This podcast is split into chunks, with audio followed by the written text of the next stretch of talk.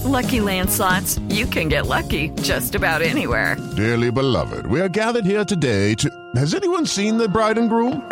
Sorry, sorry, we're here. We were getting lucky in the limo and we lost track of time. No, Lucky Land Casino, with cash prizes that add up quicker than a guest registry. In that case, I pronounce you lucky. Play for free at LuckyLandSlots.com. Daily bonuses are waiting. No purchase necessary. Void where prohibited by law. 18 plus. Terms and conditions apply. See website for details. Hello, ladies and gentlemen, boys and girls, college football fans across the nation, around the world, and of course in quarantine. This is Tim May with the Tim May Podcast, aptly named, and uh, have a little special podcast for you today because my first guest, before we get to Boston, you know him as Austin Ward, my cohort at LettermenRow.com, scooper of scoopsters. Um, I've got a little special guest by the name of Urban Meyer. Maybe you've heard of him. He was a coach of some repute for what 15, 17 years and uh, lost only nine games in seven seasons at Ohio State University before stepping away from the game again because uh, primarily because of some physical ailments he was dealing with at the time. I'm talking about the end of the 2018 season. Turned the reins over ably to uh, to Ryan Day and uh, who took the team back to the college football playoffs last year. So there's a lot to get to with Urban Meyer before we move on and uh, pick up the uh, pick up the pace with Boston. You know him as Austin Ward. So without further ado, here's my interview with Urban Meyer. And as promised, ladies and gentlemen, we're back with one of the great college football coaches of all time, not just of the last uh, couple of decades. Uh, Urban Meyer, Urban Meyer, who's ensconced, I think, Urban, you're kind of ensconced in your compound down in Florida at the moment, correct? I am. We uh, never really spent more than four or five days here at a time, but we've been here six weeks, and what a great area. Yeah. What do you think about this whole thing, though, Urban? How tough has it been to stay inside, so to speak, or to keep your uh, travels down, et cetera, during this uh, COVID 19 uh, situation? Well, we never stayed inside. You know, I, I, I we stayed on the uh, property most of the time and went for walks, and I, I you know, I, I, I also believe that fresh air is good and and uh, all that. So we certainly obeyed uh, the rules. But however, we uh, it was not like we didn't open the front door and, and uh, you know Shelley well enough that that first of all that's not going to happen. Yeah. Uh, second of all, I, I, just you know the one thing about I'm down here in Florida is that you know the, the weather was really good, so you're out moving around and, and doing things. So yeah, it's been tough, and and we have not humbly, I say this, we have not been impacted really. I think we knew a handful of people that dealt with it as far as the health point of the virus, and, and they came out fine. But the, the biggest issue is we've had many friends that are just, I don't want to say destroyed, but are in almost harm's way with uh, the financial lockdown.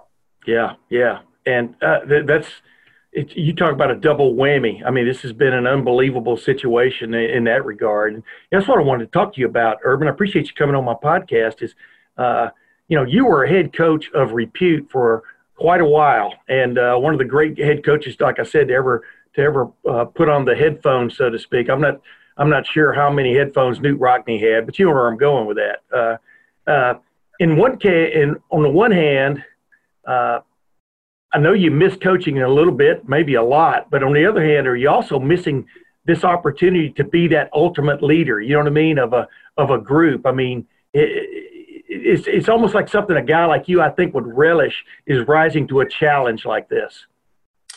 Yeah, I, have had many conversations. Uh, ironically, you know, Coach Day and I speak frequently, but also other teams and other organizations. I've had some it's been really interesting in my life the last year, year and a half, whether it be corporate America, whether it be militaristic teams or models or units. I just really, first of all, I love doing it because I love to learn and, and just uh, uh, learn from others and also share experiences I've had. And, and I, got, I used to get asked this question, Tim, you probably remember that. What did you say at halftime? Or yeah. what did you say? What was your pregame speech or something? And, and I would always re- tell them that preparation for a game and, and for a season and for developing that goes on in January through, you know, that's called building a culture. And, and I've always been a, a, fanatic about, you know, a culture of elite or a culture of high expectation and accountability. And, and so, for example, when you lose a game, you know, or, or your best player, Nick Bosa, uh, week three against TCU, he's out for the rest of the year. What do you say to your team? Well, you know, they've been, you don't say really anything. You just kind of reiterate the fact you've been trained for this moment. You've been trained for adversity, all that. There's nothing easy about Ohio State football. Everything's hard. Yeah. And why is that? Because life is hard, because college football at that level, I can't. I was speaking to an organization the other day, and I said, before you make any decisions on hiring or, you know, setting your culture, et cetera, first of all, what environment are you in? And at Ohio State football, it's the most competitive environment that I can imagine. You know, uh, you, you, have to win every game. You have to, you know, anything less than a, a competition for the national championship and the Big Ten championships a failure. Name another. I, I'm trying to think of something else that's that competitive. So, your culture is tested in adversity, and we are in adverse situations right now. Yeah, you know, I, am you know, this is weird. Did you get to watch the Last Dance, the Michael Jordan? I'm thing? mesmerized by it. I, yeah, I, we watched the final piece last night, and uh, I, I just first of all, it was so well done, and second of all, it's it's arguably not just the greatest basketball player, the greatest winner in athletics, maybe of all time. Hey, well, take this as as a compliment. I, there were as I'm watching that thing for ten episodes, I keep thinking of you because Michael Jordan was a taskmaster. He believed in didn't believe in wasting time in practice. You know, you watch the whole thing. His whole deal was right bring up the lowest guy because sometime or another that guy's going to have to make a difference on your on your team. And you're only as good as that guy you know what i mean? Is i think he believed that even though you know he wanted to take the last shot. But you understand what i'm saying? That was i always thought that was your focus too. But also don't tell me about what you've done. Tell me about what you're doing and you, you know and you, where you're getting better and stuff. But then you you brought up a while ago about you know the halftime speeches and stuff Phil Jackson gave some of you're watching that. He gave some of the blandest pregame talks you've ever seen, right? Yet he knew he had they had put in the work. He knew they had uh, they had prepared for the moment, right? Yeah, as I said earlier, this is really really great conversation. Tim is whenever you're making decisions. For example, I'm talking to this one organization about hiring a CEO of a company, and they had me on like on the search committee, and and the first thing you have to ask is what's the expectation what's the environment you're in, and what's the competition. Now, if and I always I don't know if you remember, it's always been one through five with me. One's poor, at three's average, five's elite. Yeah. You know, if you're if Gene Smith has to hire a coach at Ohio State University, all it has to be all fives. It, it, there's no room for error. Uh, Michael Jordan, what I really appreciated about him, and I've seen many of my friends fail in, in the coaching profession and really other professions, it's because they didn't really evaluate that. They didn't evaluate the environment, the competition, the expectations that you have to. And so I see them fail because they either lower their standards because of they let friendships or maybe feelings get in the way. And we're all guilty of that. I and loyalty. I, uh, I I've let that get in the way, and it's just part of being a human being. But however, when Gene Smith, I, I tell people this all the time. When Gene Smith hired me in Atlanta, uh, on the job description, it never said anything about friendships. It never said anything about feelings. It said you are in a high, high end performance business.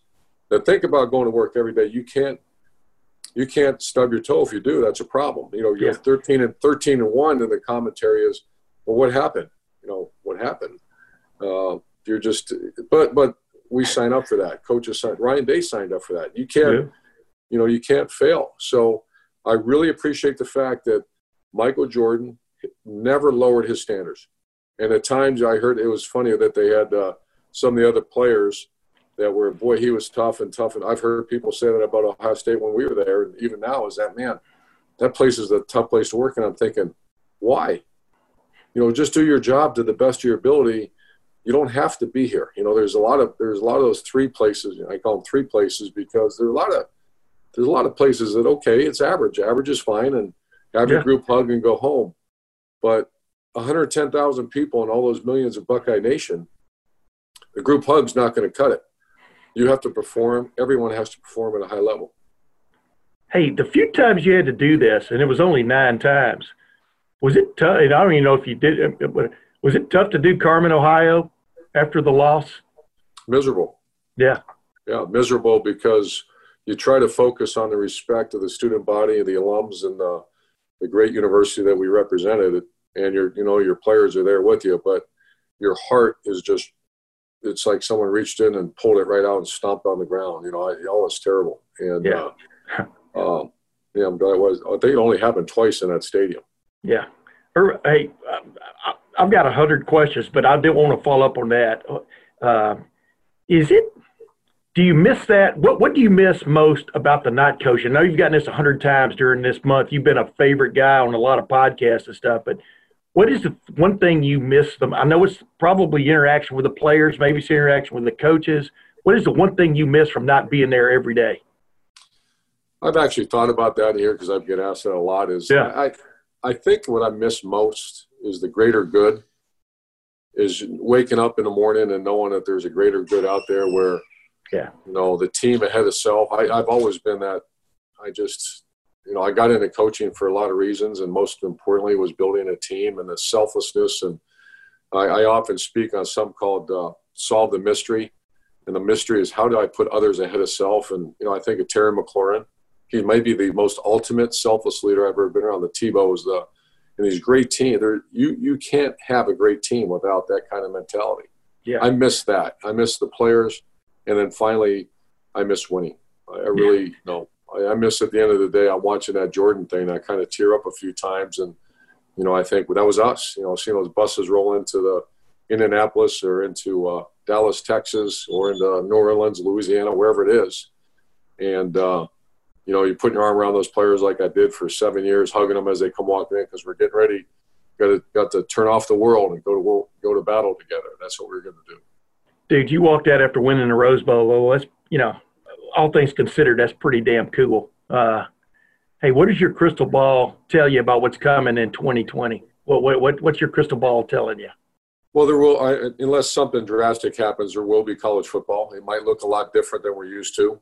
Uh, as far as number one, as far as stands and people in the crowd, and and the second thing, conferences or who's playing who, and this is going to be. I think Mark Emmert came out and said it. I don't think I, I listened to what he said, and you know, it's it's impossible for the NCAA to mandate because this is all about health and safety of people. It's state driven.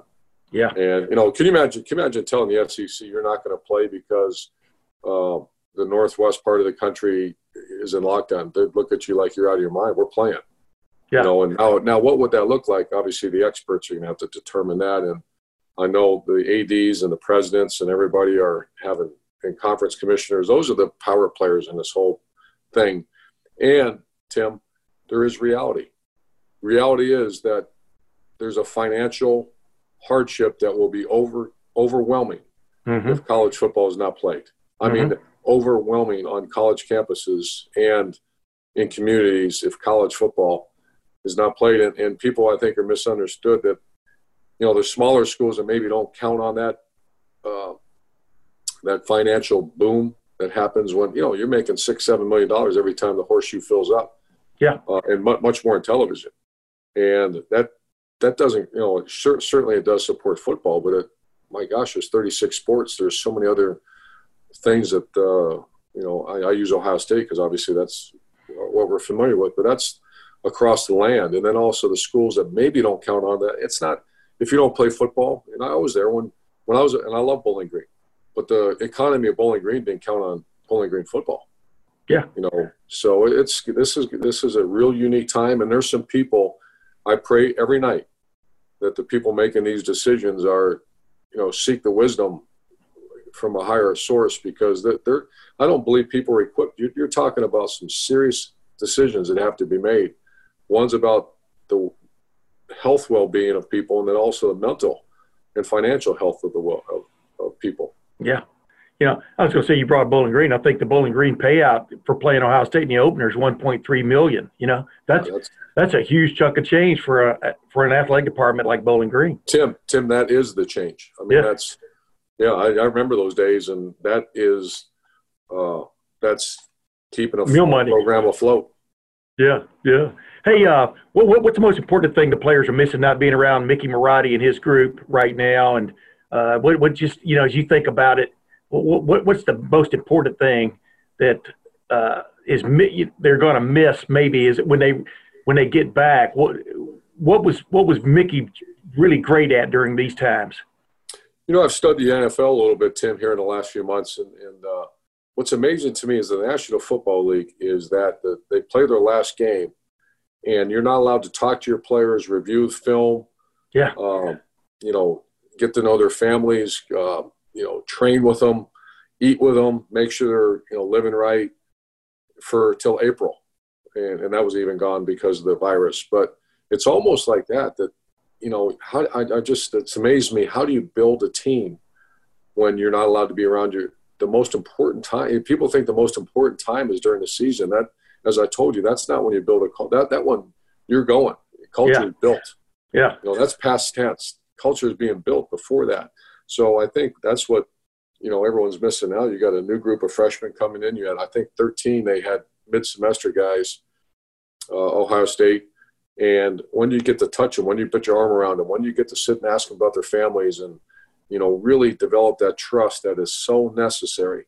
That just, and then the obviously physical ones, uh, Mickey Marotti training them. And as we, I talked to him the other day, is that the nutrition aspect so much.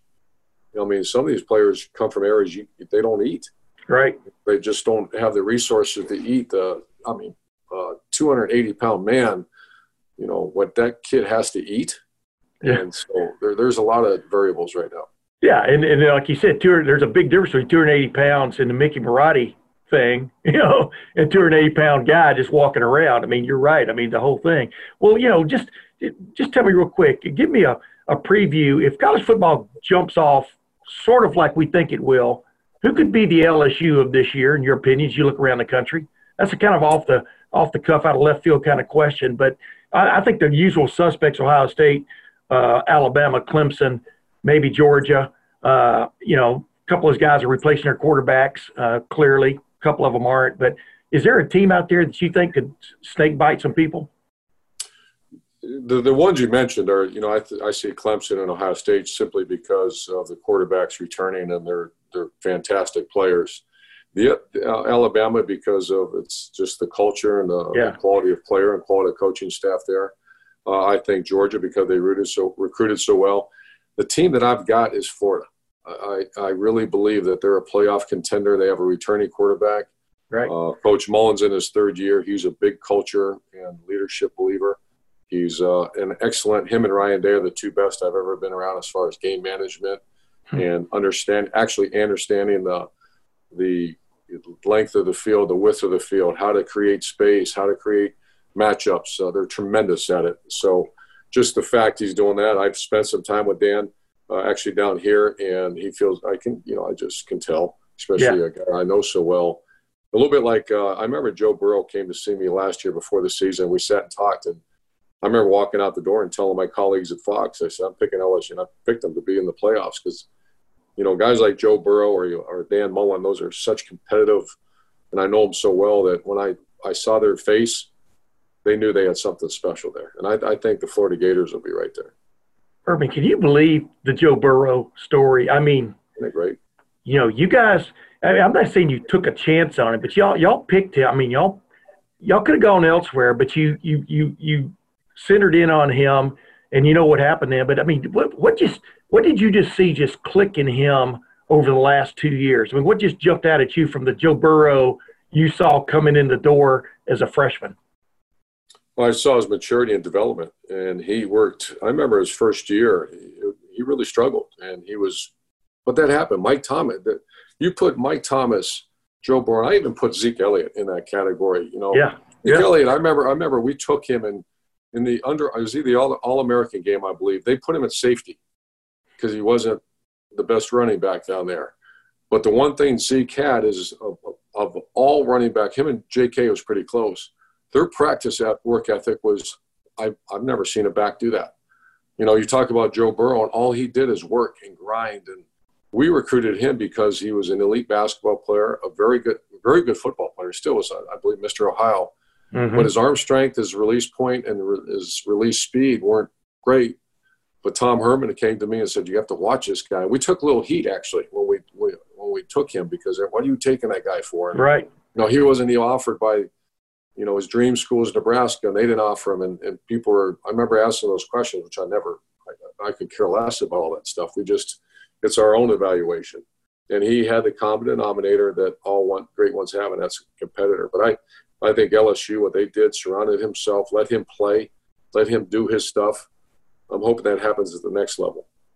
Who is an Ohio State player right now that you knew of that you helped recruit before uh, retiring that you think could emerge that people don't know of on this Ohio State roster? Who's a guy that might surprise some people this year?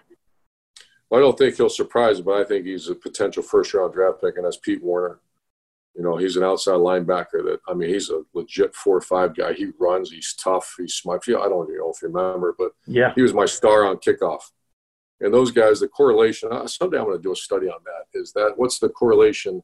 The two areas that I think are the most difficult areas are punt coverage and kickoff coverage. And you look at all those first round corners, every one of them, from Gareon Conley to Denzel Ward, they were all, where did, where did they make their name? And I kind of saw it coming, is kickoff and same with Terry McLaurin and his punt coverage. So I, I just think Pete Werner, you know, I, I, think Shaun Wade and Pete Werner are legitimate. They'll be wherever the draft is because they're going to be high, high picks. Hey, by the way, uh, before we go, uh, yeah, I wanted to ask you about this because uh, hair, hair went up on the back of my neck when you mentioned J.K. Dobbins a while ago because I, I'll remember forever uh, the photo I took of you and him sitting there for the team photo in front of the Rose Bowl, and he's he has tears and you're kind of consoling him a little bit and uh, uh, you don't you know i would think that's the that's the one thing you really miss is you know you had an impact on a on a young man and he's going to miss you i mean uh, do you remember that and number two does does i don't know does that is that a special one of those special moments as much as winning a game Oh, it's you know the answer before you asked that question because you know me for so long is that that is it, and the fact that J.K. Dobbins' uh, personal journey was one that most humans will never know about because they watch this great running back and a beautiful smile and all that, but we know yeah. the journey.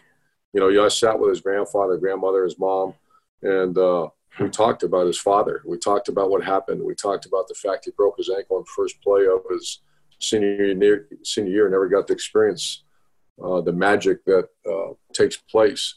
So, yeah, of course, uh, I'm going to miss that. And you mentioned a guy that uh, for the rest of my life will be extremely close, and I love him dearly.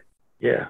Hey, Urban, last thing, you know, uh, and I'm going to hit you from left field on this one, but I, I told you that uh, I didn't think Michael Drake would be around more, much, much longer after after you retired stuff. do you remember me telling you that?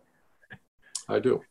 Uh, do you, have you ever had a moment where you have stepped back and go, man, I wish I hadn't had retired? I mean, is there ever is there been a moment in the last? I know you know I'm hitting you left field for this one, but uh, has there ever been a moment where you go, man, you know, maybe I could have gotten past this this uh, physical thing and uh, and things could have gotten right again? Have you ever had those kind of moments? Well, I'm human, so of course, but I'm also what really would have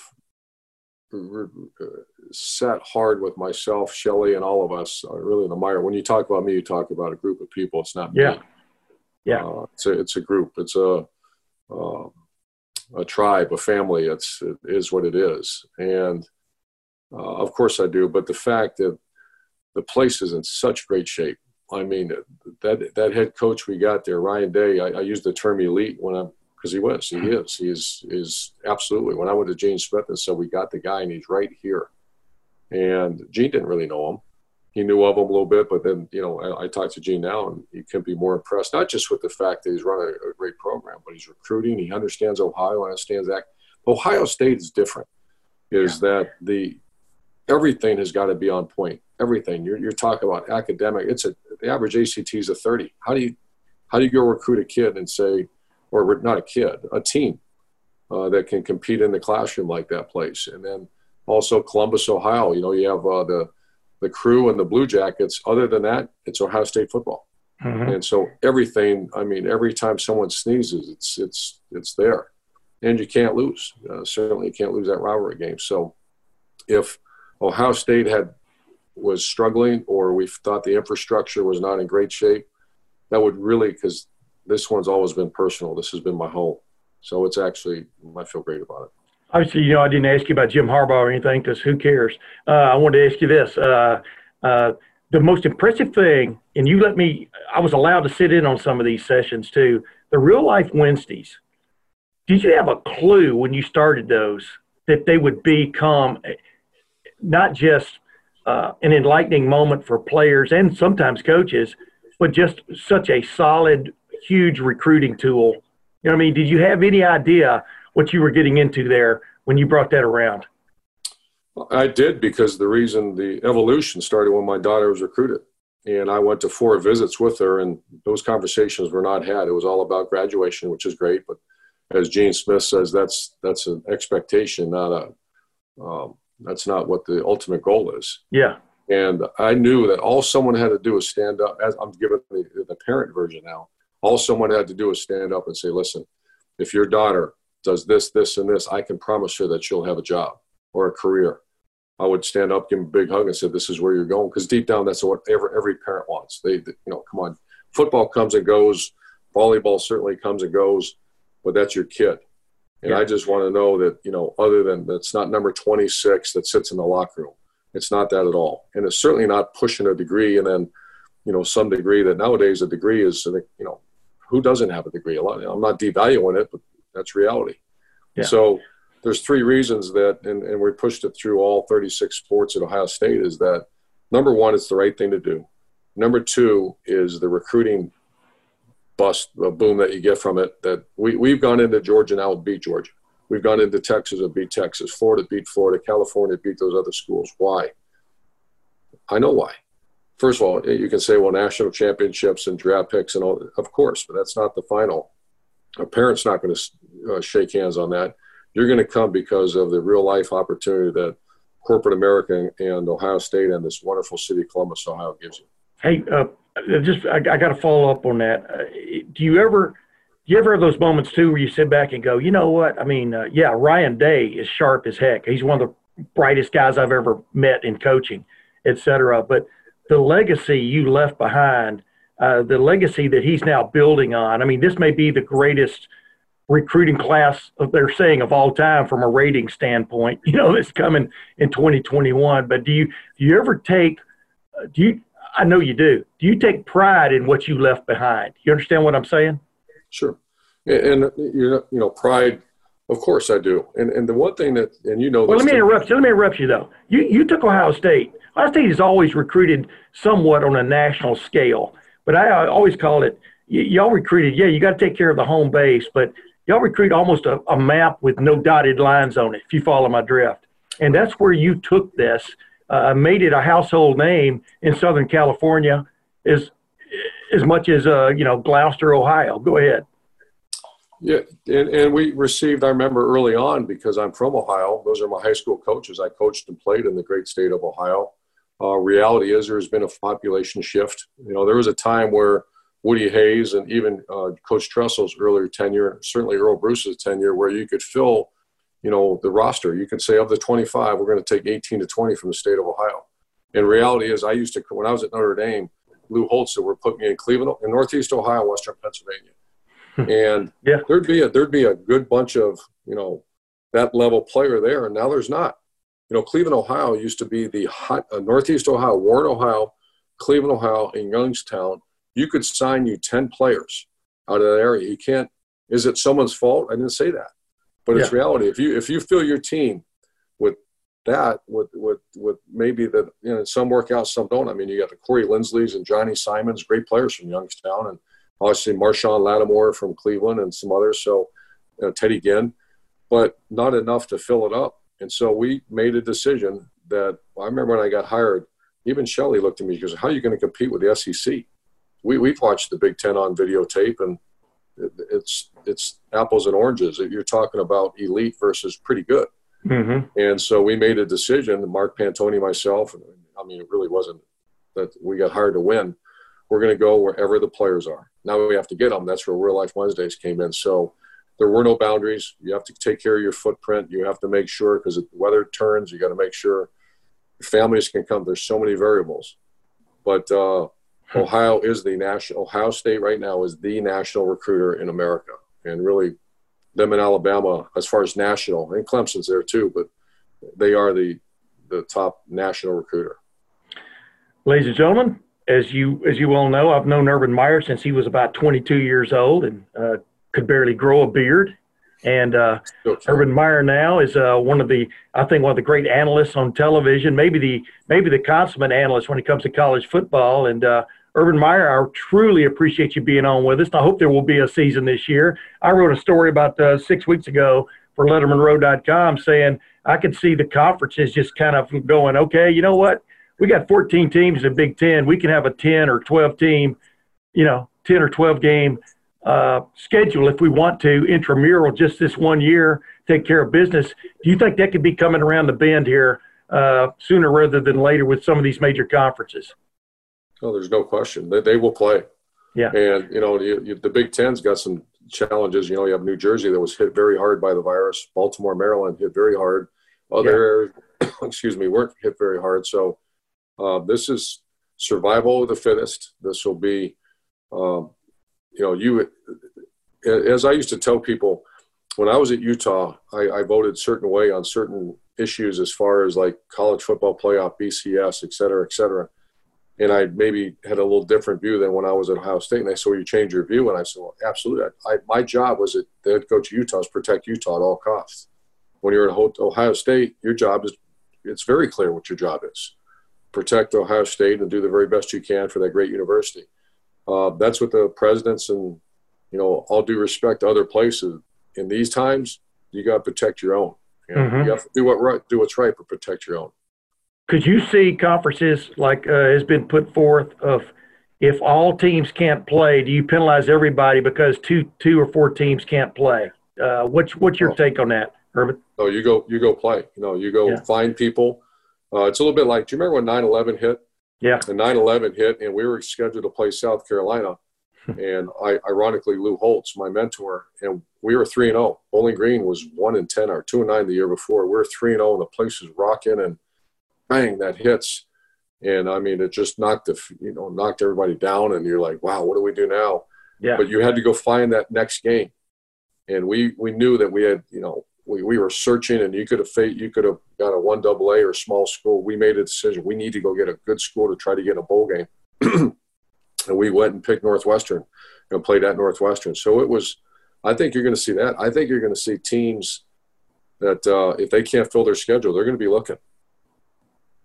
Ladies and gentlemen, Urban Meyer. Urban, appreciate you coming on my podcast for the first time. Hope it's not the last. And uh, uh, I didn't hit you up last season because I knew you were a busy man, but I may hit you up this year because, uh, as I've told everybody, you're as knowledgeable a guy as there is out there in the analyst world. You know, Kirk Herbstreit may be accepted, don't want to hurt his feelings. But uh, Urban, thanks for coming on, my man. Yeah, Tim and, and Austin, you, you guys, let's let's do this again. I really enjoyed this. All right, appreciate it, man. We'll be back in a moment, ladies and gentlemen. And we're back with Boston. You know him as Austin Ward. Uh, Boston, you know the old saying I used to whisper to you there in the uh, press conferences every every week with Urban Meyer was, "Don't ask him a question you don't want to know the answer to." and uh, he had a few interesting answers uh, during our little lengthy session there. But uh, the thing that struck me most is he does believe there's going to be college football in 2020, meaning this coming year. Uh, what what shape it'll take still to be determined. I'm talking about whether it be uh, just conference games only uh, among the Power Five conferences, especially, uh, whether there might be some intersectional play. If in fact, uh, let's say the Pac-12 does does do what it's been hinting and goes all inter- all conference and uh, drops some of its opponents. You know, we all know that uh, when Ohio State plays is scheduled to play at Oregon um, in uh, the second week of September that I think is Colorado State is supposed to play at Oregon State, which is only what 25, 30 miles up their street there in Corvallis. So, you know, there would be an opponent Ohio State could get. University of Houston's supposed to play at Washington State, I think, that same weekend. There, there'd be a there'd be some opponents out there if you could make it make it happen. But you know, I think this is leaning more and more toward uh, uh, intramural conference play this year, the, the closer you get to this, because you got to have 12 or 14 teams uh, pretty much on the same wavelength. You know, and then when I brought that up to Urban, uh, well, you know, do all, does that mean necessarily that if it's the SEC only or Big Ten only, does that mean the Big Ten or the SEC has to have all 12 or 14 teams involved? And he basically said, you know, this is about the survival of the fittest and this is where you kind of like have to like just kind of like suck it up and get through a season any way you can get it done because there are so many athletic departments. Pretty much every athletic department Division One depends so heavily on football revenue generated, et cetera, that you, you got to figure they're going to figure out a way to play some games. And uh, then, like you and I were talking about on our last podcast, or maybe we were just talking about off the air, uh, there are some contractual obligations that if some teams can play and some can't, I'm talking about con- contractual obligations with networks, et cetera. They, they may be they may feel compelled to uh, somehow or another uh, answer those contracts, right? Yeah, and that's um, that's at the top of mind for all these athletic directors and presidents, and and then you go onto the TV networks and, and Urban's new employer with Fox Sports, and uh, everybody trying to make themselves as, as whole as best they can with these contracts that you want to honor, and there's hundreds of millions of dollars at at stake, and you know the fact that uh, you know college football players have to put their bodies at risk for that uh, is a whole other conversation. But that's the you know none of these other opportunities exist. And i've made this point to you for the last uh, nine ten weeks that there will not be 35 other sports played at ohio state if football is not played. Um, and that's obviously we're talking about the largest one of the largest athletic departments in the country and you know 220 million dollars in that budget. But that comes from football. You know men's basketball basically can pay for itself and everything else is funded uh, by football. And you look at that's Ohio State being a, a case of the largest, while the smallest smaller schools, and that includes even in the Big Ten when we're talking about implications for Maryland or Rutgers or Indiana, Purdue, whoever. Um, even if you don't have the most sterling football reputation, that's still going to be what what drives the the financial engine for these schools, and they they need the broadcast money, they need the college football playoff money, they need they need ticket sales, concession, everything. They need football to be played that's not i'm not breaking new ground but no when you look at all right. things when you're talking about you know scheduling uh, you know somebody asked me last week and i wrote about those teams you mentioned that like non-conference if ohio state needs to find an extra opponent um, you know eh, don't forget about wyoming uh, they've got the same bye week and, yeah. Pac-12 opponent uh, that'd be a dream. Wait, I think what you're trying to say is never turn your back on a cowboy. Go ahead now. No, definitely do not. Um, how? I mean, come on. Ohio State in Laramie on October 3rd. Let's do it. Um, but the point is, I got a feeling that's not going to happen, but I may be wrong. I, have been wrong before. Last time I saw Ohio State play Wyoming, it was in the Eddie Robinson Classic uh, in the Ohio Stadium. But go ahead now. I, yeah, I actually, uh, you know, I know both of the athletic directors of those programs, and uh, I'm not going to get my Christmas wish on October 3rd, uh, just to just to be clear. But um, you know, the, the point is like people say, well, maybe Alabama, if USC, if that game doesn't happen, we can get this dream matchup and it could make tons of money and people want to watch that. Well, Ohio State has other deals with Bowling Green to open the season, and that they're not going to want to turn around and break that contract to do another one and put somebody else in harm's way. Especially, yeah. Let me interrupt you there too. And you know, like Urban uh, discussed, you know, I think I think the Bowling Green guarantee for that game is 1.3 million or something, which and, is that's not chump change in the Mid American Conference world, and it would not getting that would it would pretty much lead to devastating the Bowling Green athletic department. Go ahead though. And they need it because Bowling Green has already cut but baseball. So yeah, um, you know they they're already feeling or anticipating an impact, and you know those are the trickle down effects that it doesn't just affect Ohio State, but uh, you know when you talk about the scheduling, it's it's that's the you know multi-million dollar question right now that we don't know how everyone is going to sort it out or what will happen if say 12 or 14 big 10 teams are ready to go. I, I think urban uh, is much better connected even than both of us in our reporting on this and mm-hmm.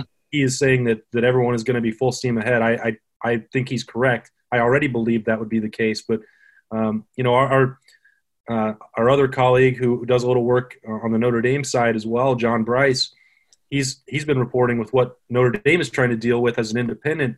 You know, they're getting feedback with their schedules and their opponents. And one thing that he has heard from his sources on that side is that the Big Ten is starting to more strongly consider nine conference games plus one non-conference game.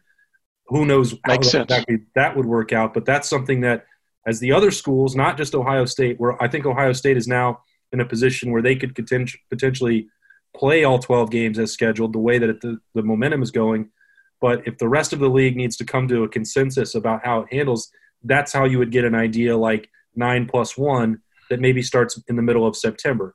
That's Yeah. as I've said to you before. I don't I don't make predictions about that, I, and I will defer to all of them because I don't think they need to make a decision right now. But that I'm just giving an idea that that's the kind of proposal that's starting to gain some traction.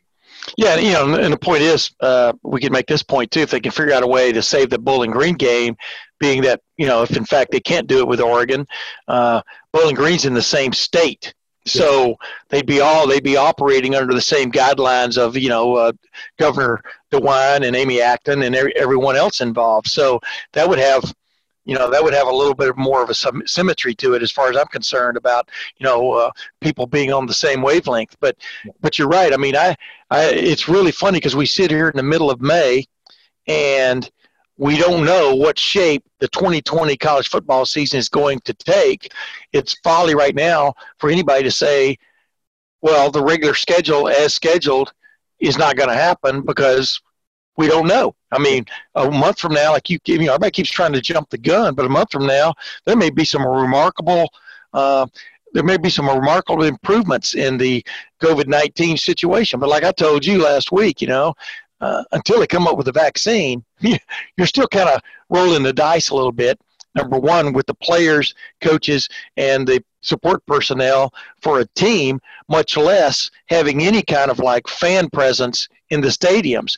And we know that college football, much more so than the NFL, relies heavily on that stadium presence of fans and stuff. But uh, you know, if you make people six feet apart in Ohio Stadium, as we discussed a few uh, videos ago, uh, podcasts ago, it'd be like what 15, 18,000 people, maybe max. You know, well, how many people are going to fit in? You know, uh, Dyche Stadium or whatever it's called up there in Evanston now. You know, it's like but but six thousand maybe. So there are all these things that uh, I's that need to be dotted and T's need to be crossed.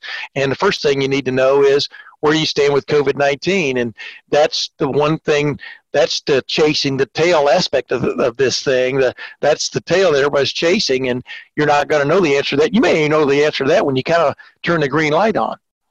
Yeah, I, I think the one thing that was missing about, you know, some of the stuff we've been saying over and over uh, every week when we do this podcast, and I think they are definitely important reminders about the difficulties. But when we would have this conversation, the part that was missing was how how do the players feel about this? Um, are they Mhm. concerned uh, about the risk? Are they willing to make the sacrifices? And you know, for our beat, we finally got an opportunity to do that last week and get some answers from Josh Myers and Wyatt Davis, which I thought was, um, you know, extremely valuable as we continue to to shape this argument that there should be football or that there will be football, because Josh Myers and Wyatt Davis cannot speak for everybody, but they are two of the most vocal, respected leaders on the team, and if they Yeah. say, which they did, that they are willing to self quarantine.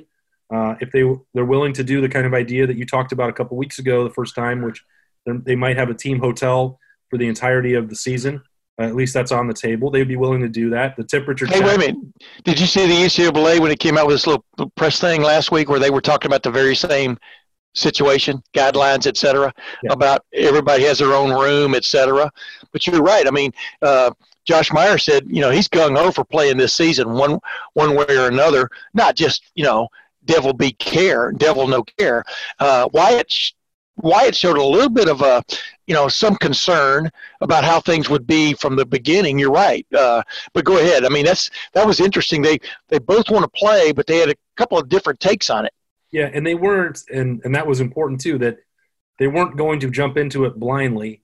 Um, you know, it- it wasn't that they had disregard for temperature checks or that they didn't want sanitization or that they thought that they should even be allowed to go right back in and have an 85 man practice. They did not think that that would be the circumstance. And obviously, a lot of this is going to be directed by what they've heard from Mickey Marotti and Ryan Day in the Zoom calls. And, you know, they didn't just come up with their own return to play model on their own Oh, sure, sure. Uh, but you know that they will have had multiple opportunities to hear about the ideas Ohio State and the Big Ten were having, and then you know be okay with it or not okay with it. And I don't think that Ohio State said, "Hey, Josh Myers, uh, Wyatt Davis, just go in there and say you're totally comfortable with this and you trust us implicitly." Those two guys think for themselves. Uh, I, you and I have both talked with them on, on enough occasions to know that they will Mhm. speak their mind, um, whatever the situation may be. And uh, you know that if the so I think that you know the, the thing that stuck to me was that Josh Myers said he was worried about potentially spreading it to his family. He did have that concern, but that he thinks the self quarantine and the and the temperature checks and the you know the fact that Ohio State could monitor them basically daily before they go into the Woody, and that, that his family wouldn't be around him. That was really the only thing that he was worried about. That if he gets it himself, he said uh, that would be bad. I wouldn't want that. But his Mhm. concern was not he he could handle it, but that he wouldn't want to give it to his family. So Right.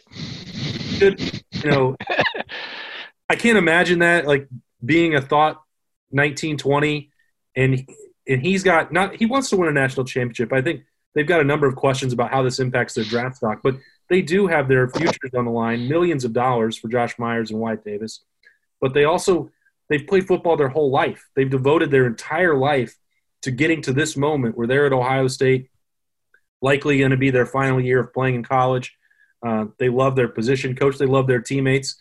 They love being members of Ohio State. They want to play the season, and any way that they can do it, they're signing up to do that. And I, I couldn't Yeah. speak for them before that. They've now said that. We know that that's how uh, two respected leaders of the Buckeyes feel.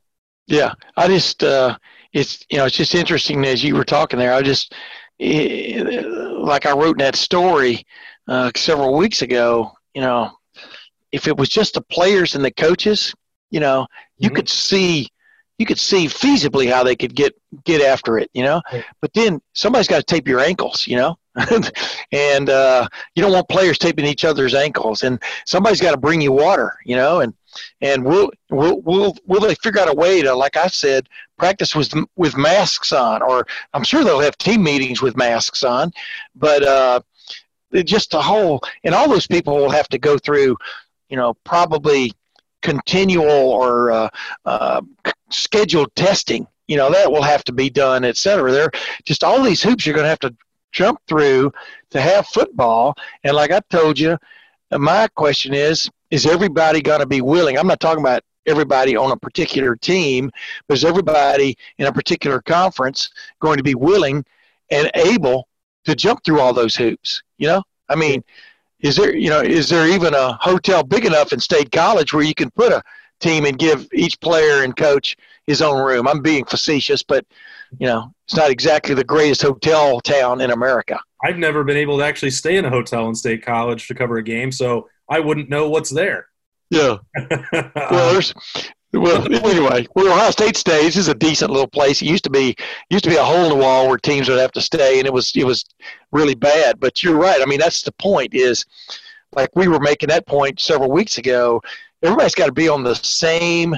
Got to be bouncing the same ball. You know, I mean, it's got to be. You got to be guaranteeing teams you've sanitized the visitor locker room, that you've taken care as best as you can, uh, seeing that the protocol is being followed at the at the uh, whatever whatever hotel the team is staying at. You know, probably slip a few uh, microphones in there too if you need to. But uh, you know, make sure nobody's coughing. but uh, but uh, but you know, there.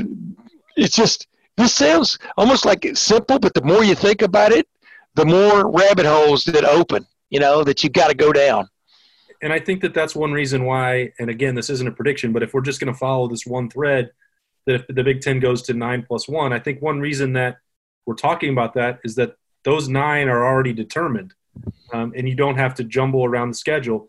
And if you have to make an, an adjustment for, again, I'm sorry, Rutgers, but you're you're the most likely one on the chopping block, and the East teams might need to add, you know, another game. Well, then you would maybe have those two extra weeks outside of you know Big Ten play, those non-conference games that you might lose, where you could try to fill that in with another league opponent.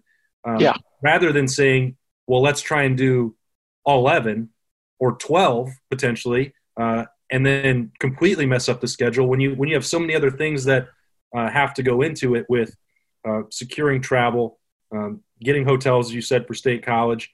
Uh, some of these other places, they're not they're not the uh, tourist destinations that have you know hundreds of hotels like Columbus might available. So you know you don't want to start adding more complications on top of something that is already extremely complicated in the first place, which is just setting up you know, every every safety station and ensuring that the locker rooms are ready to go and um, you know mandating how many fans can be there and how you how many people you're going to let into a press box and all these other things when you if you started to put scheduling for staff and and police and monitoring parking lots and getting rid of tailgating and you're changing around the dates then you suddenly make this uh, a, a, a, process that um, is much more challenging to pull off than it already will be so i think that's yeah. why I wouldn't expect to see major changes to the schedule unless they get into a situation where it becomes clear that Rutgers and Maryland, somebody like that, couldn't play an entire season, which I, I think that part is probably unlikely.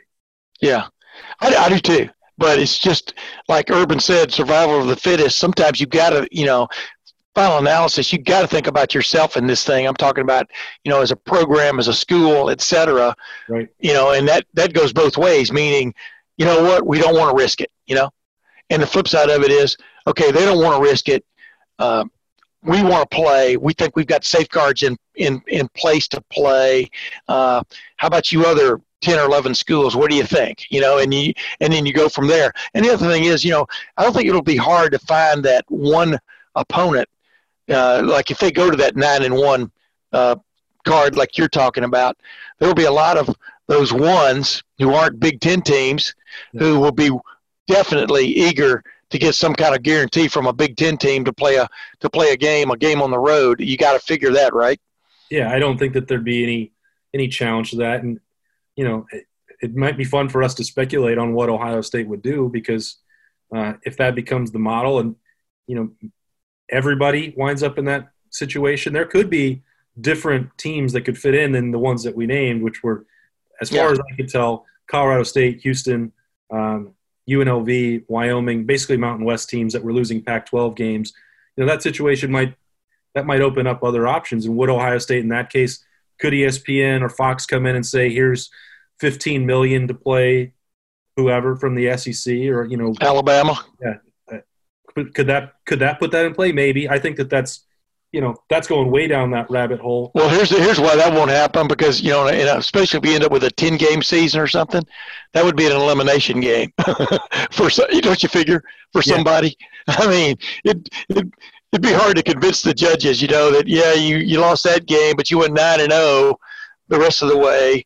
You know, uh, that would I think it's going to be very interesting college football college football playoff situation, which you know, they I think they think is going to go on as scheduled. We'll see if that happens. But but yeah, you're right. Money talks in this situation, and uh, there are no guarantees you're going to make the college football playoff field anyway. So why wouldn't you take big cash for a big game? I just remember when Ohio, Ohio State officials and uh, Alabama were trying to get a set up a game, a neutral site game, and I think they settled on at one point Nashville. You know, they were the Titans play, and then they just I, I forgot who balked. I think they might have both balked, but this was years ago. But they just opted, nah, let's don't do it. You know, and uh, it's so hard to get those big time powers to play each other. I don't, you know, it's not hard for me to see Alabama playing USC right now because, you know, in a in a neutral site because not exactly apples and apples. It's and again like we can speculate and have fun with with who who could play, who should play. Um, yeah. But we also have our, you know, or my own rule that I just I hate to, you know, pin it down. And anybody that speaks out with any confidence about what is going to happen right now, I just think it's foolish. Um, we're still not into June yet, and I think that, um, you know, the middle of June is really more than anything that time where everybody right now has to work and come up with contingency plans, and I get that and it would be great if we knew what all of them were. But yeah. I think that's that's hard enough for them to manage when they go through these seven, eight meetings every day, and they're all trying to you know account for every possible outcome. Well, you know, 99 out of 100 of them won't be used. So I don't know that it, it makes a, a bunch of difference if we know what they all are, as long as they're prepared when that moment comes. Because yeah, it's a lot of states right now, and uh, especially in the SEC, uh, that that believe that their team is going to be back on campus on June one. Um, maybe that'll happen for the Buckeyes. Maybe it won't. I, I I tend to doubt that it will. But this thing is not slowing down. Like there is definitely clear momentum for the season to be played and for uh, monitored workouts to resume. Um, Yes. It's not a surprise, I think, that the SEC is leading that charge, but you're going to see preparations being made uh, for college football to be played in the next couple weeks. I, I can promise you that around Yeah. the country. I, t- I told you, I, yeah, I told you that last week. I mean, the, the thing is, you want to know a answer now, but then I reminded you, not you. I'm talking about, you know, just euphemistically you. It was still four months till the game at Oregon is scheduled. You know, this was last week, and uh, the clock is ticking without a doubt. But, you know, the big question is: is somebody finally going to step up and go? You know what? By July one, we've got to know what we're doing one way or the other. Uh, either pack it in, uh, get your all get your all Big Ten conference schedule with maybe one wild card game. Uh, I mean, a game with a with an out of conference team, et cetera, and then you go from there. But but right now, eh, you know, as you would expect in college football, it's kind of like watching. It's kind of like watching. Uh, uh, different planets kind of like roll around the sun. They've all got their own idea. They're all on their own seasonal schedule, you know, and uh, some of them are getting really close to the sun, I think, with their ideas. Uh, May 22nd uh, uh, is going to be a vote, you know, by the SEC on whether they want to open campuses or at least football facilities June 1. And we'll see where that goes because that could, who knows what that will spur across the country, right? I know what I would bet on for that SEC vote. yeah. I I've person I, I won't name any names, but I, I have seen already uh, plans for maybe a s- I I don't know maybe it was a school that I used to cover. I, I know that they have plans in place for athletes to be uh, on campus on June one. There, there's I don't think there's a lot of mystery in the way that that vote is going to go. Now, president. Did you cover Wyoming? Did you cover Wyoming? I did briefly. Yeah. Yeah, so okay, but Wyoming's not in the SEC, so eliminate that team. Did you cover Tennessee? I did cover Tennessee. Oh, okay. Interesting. Okay. So, Clue. I think that you know, I think I have a good idea of which way that vote is going to go. And but your and your point is right. If maybe that's why they're not having the vote on June one, so that they can tell people on the twenty second, this is happening. And if you want to fall behind the SEC, you know, if you want this to be 2008 all over again, go for it. But otherwise, this is what we're doing. We think it's safe, and we're going to start. And here's they do have very detailed um, safety measures in place, and it is not a free for all. It's fewer than 10 people working out. It's a lot of things that Josh Myers talked about last week as well that they're sort of anticipating. It could be the Woody has people from five to six, six to seven, seven to eight, all the way until nighttime, 5 a.m. I'm talking about. And Yeah. you have to limit the amount of people that are in there. And we've Right. also and we also saw just this week, Tim, that you know the Ohio State coaching staff is now back in the Woody themselves, now on a very limited basis, and a lot of restrictions are in place. But Ohio State's not dragging its feet on this. That's the first opportunity that they've had to allow people to come to work, and they're taking it. That's Mhm. that's where this is. That's where this is headed. Yeah, I, I agree. I mean, the momentum. If you just got your, uh, you know, lick your finger and hold it to the wind, the wind is blowing, and uh, the momentum is definitely there. And you know, there does there does come a, a point where the return to normal is not the correct term because I don't think we're going to be normal for a long time. No. But the return to some semblance of, you know, of being able to root. I mean, Kevin Harvick wins that race at Darlington. The track is too tough to tame. Does his donuts and everything. Gets out of the car and there's nobody. Well, maybe his pit crew is cheering, but nobody else is. He goes, you know, basically, I'm paraphrasing, but that was strange. You know, he didn't know what to expect. But you know what? They had a race. They had a winner. They're going to have another one, and life goes on. And you know, this is that one year. You know, you're going to look back on 20 years from now. I hope I get to look back on it 20 years from now. I'll be 86 then, but you're going to look back on and go, wow, that was very, very interesting. Just like 2001 was extremely interesting. Not the same kind of uh, balls in the air, you know, juggling wise, but uh, wow, that was we we got through it. There was football finally, along with hockey, NBA, and NFL all at the same time. But and the and the Masters and whatever all everything's going to be jammed in there. But what an interesting year that was. Hope that doesn't happen again. Yeah, and I think the, the one one thing that college football really has going for it right now is that is that timing. You know, as we've said that you don't need to de- to make a final decision on you know May twentieth. um, uh, or June 1st, maybe. I mean, some of these things are going to start in motion, but um, you get to see, you know, German soccer has returned. Um, they're a real, they're actually, you know, even if people don't care about it, it's a meaningful guinea pig for other professional sports leagues and, college football because they're going through this with the testing. What do you, what happens when a when a player tests positive? Because that that is inevitably going to happen. Um, yeah. When one team had two tests and they had to sit out that week. So how do those? How do you respond to that? How do you handle the quarantine? Do other players get affected? Uh, but just from, in terms of day-to-day logistics, how many people are necessary for staffing? Uh, how many journalists can cover the game? Uh, how many fo- you know photo people are on the sideline? All these things. How many you know they have no fans, um, but all those things are going to go into the NBA's return to play, NHL return to play, and if you and, and Major League Baseball return to play, and so they'll get to see three, four, five other other options before they you know have to get into a game themselves and know what mm-hmm. that level is like for them, and that's a huge advantage for college football. Hey, real quick, uh, you know, I was, I was, as you were talking there, I was, I was, you know, thinking about the media. I think, uh, I think there were four media members who were allowed to watch the NASCAR race in the press box. I may be wrong about that number, but you remember they had that extended, uh, uh, they had that extended uh, microphone where they did interviews. Mm-hmm. And my big question was, well, wait a minute, did they sanitize that microphone between interviews? You know, those little things that pop into your mind that you never even thought of before. You know, meanwhile, we're used to like being jammed in there like sardines, trying to get so we can hear, you know, Justin Fields talk or or J.K. Dobbins talk after a game. You know, you remember those? Well, I call it the almost silence that you uh, that has to go into like post game interviews and et cetera.